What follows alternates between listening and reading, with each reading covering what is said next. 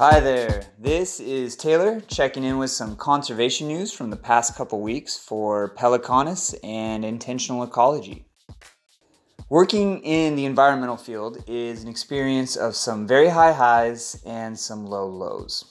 As always, there are horrendous environmental stories that deserve our attention, action, and mobilization, but it is our opinion that you can find those headlines in many places.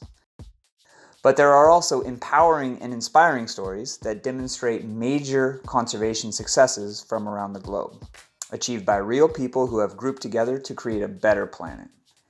We've been collecting these stories and messages every week for years, and I'm still surprised at how resilient and creative both nature and humans are when facing big challenges.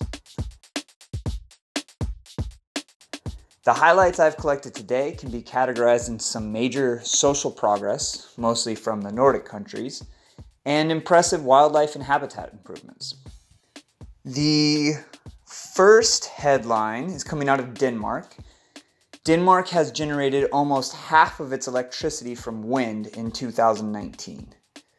They've been trying wind power since the 1970s, um, and cost reductions and improved offshore turbines have contributed to this latest boost. Denmark hopes to curb its greenhouse gas emissions by 70% and get 100% of its electricity from renewable sources by 2030. The second headline is the global price tag for 100% renewable energy is $73 trillion. This is a really cool study coming out of Stanford, um, first of its kind that I've seen. It says that a global effort to transition to 100% renewable energy by 2050 would cost nations $73 trillion upfront, but that the expense will pay for itself in under seven years, according to researchers from Stanford University. The study also found that the shift to a zero carbon global economy would create 28.6 million more full time jobs than if nations continue their current reliance on fossil fuels. The report, published in the journal One Earth, presents detailed roadmaps for how 143 countries that account for 99.7% of all global greenhouse gas emissions could successfully transition to 100% renewable energy by 2050. The next one is oh, this is an exciting one. In the strongest climate ruling yet, Dutch court orders leaders to cut greenhouse gas emissions by 25% in the following five years. Apparently, this lawsuit was originally filed in 2013 with nearly 900 co plaintiffs.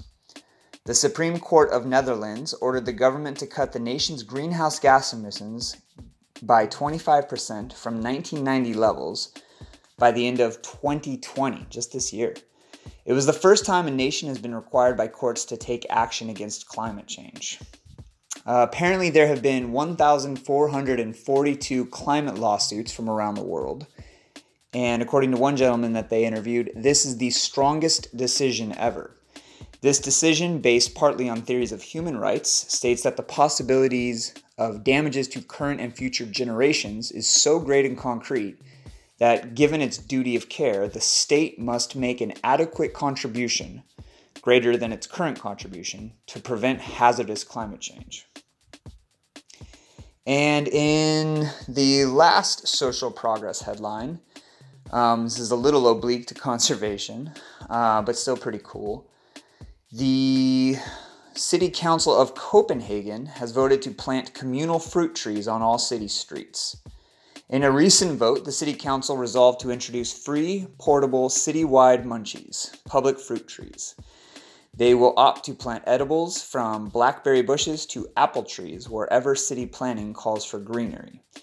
For one of the councilors, this is something inherently democratic about the fruit trees. It plays into our general understanding of the city as a place that's owned collectively. Now, on to some of the wildlife headlines. Oh, this first one's out of Florida. Uh, a, a breeding program boosts endangered Florida grasshopper sparrow population. Ammodramus savannarum floridanus, a little normal looking sparrow. Um, In the 1980s, there was about 500 of them. In 2004, about 1,000. But in 2017, they found that there was only 50 to 60 of them in the wild. A conservation program has successfully reared 100 sparrows and released them back into their natural environment. The White Oak Wildlife Refuge, just north of Jacksonville in Florida, handled the breeding program in what it calls a naturalistic way. Uh, they did this by setting controlled fires that regenerated the prairie habitat and requiring the birds to forage for their own insects. The sparrow has been listed as endangered by the U.S. Fish and Wildlife Service since 1986 and has suffered steep declines in its population since then. The next two headlines come out of Hawaii. Uh, the first one is about the nene, the Branta sandvichensis. The nene was reduced to fewer than 30 birds in the wild 50 years ago. It will be downlisted, though, from endangered to threatened based on successful recovery efforts. Listed in 1967 due to hunting and introduced predators, the nene teetered on the edge of extinction. Today, there are over 3,000 of them statewide due to Endangered Species Act protections. Similarly, the Io, the Buteo solitarius, um, is coming back from the brink of extinction as well. The Io's population decreased due to forest degradation in the early 20th century, combined with illegal shootings, vehicle collisions, and starvation, reduced uh, it reduced the population of the raptor to a mere couple hundred. The precipitous decrease in population led the U.S. Fish and Wildlife Service to list the Hawaiian hawk as endangered in 1967. Currently, the population of the bird is, is at least 3,000.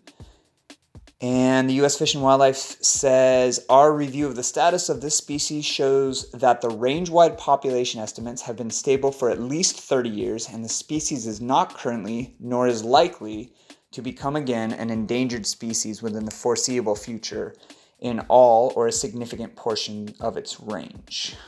The Hawaiian hawk is a royal symbol in Hawaiian legend. The name Io comes from its high pitched call but the bird is often identified by another moniker in the native language, Iolani, which means exalted bird. Aside from its cultural relevance, the bird enjoys the benefit of a better habitat than when it was listed in the 60s. Logging, once rampant on the Big Island, has slowed dramatically, and the commercial logging that is undertaken is done so in a manner friendly to the Io and other native birds. Uh, the next headline is uh, an endangered black rhino baby was born on Christmas Eve at a Michigan zoo. Uh, endangered black rhinos, or Diceros bicornis, there are 5,000 in the wild, about 50 in zoos. Uh, their population fell from 1960 to 1995 by 98% to a low of 2,500. This is the first time that a black rhino has been born at the Potter Park Zoo in Lansing, Michigan, in its 100 year history. Apparently, about two black rhinos are born every year in facilities accredited, accredited by the Association of Zoos and Aquariums in the United States. Uh, coming out of another zoo, this one out of the Assam Zoo, uh, in a rare feat achieved in Assam Zoo endangered species of stork are bred artificially. The Leptoptilos dubius, the greater adjutant stork, is the rarest of the 20 stork species in the world.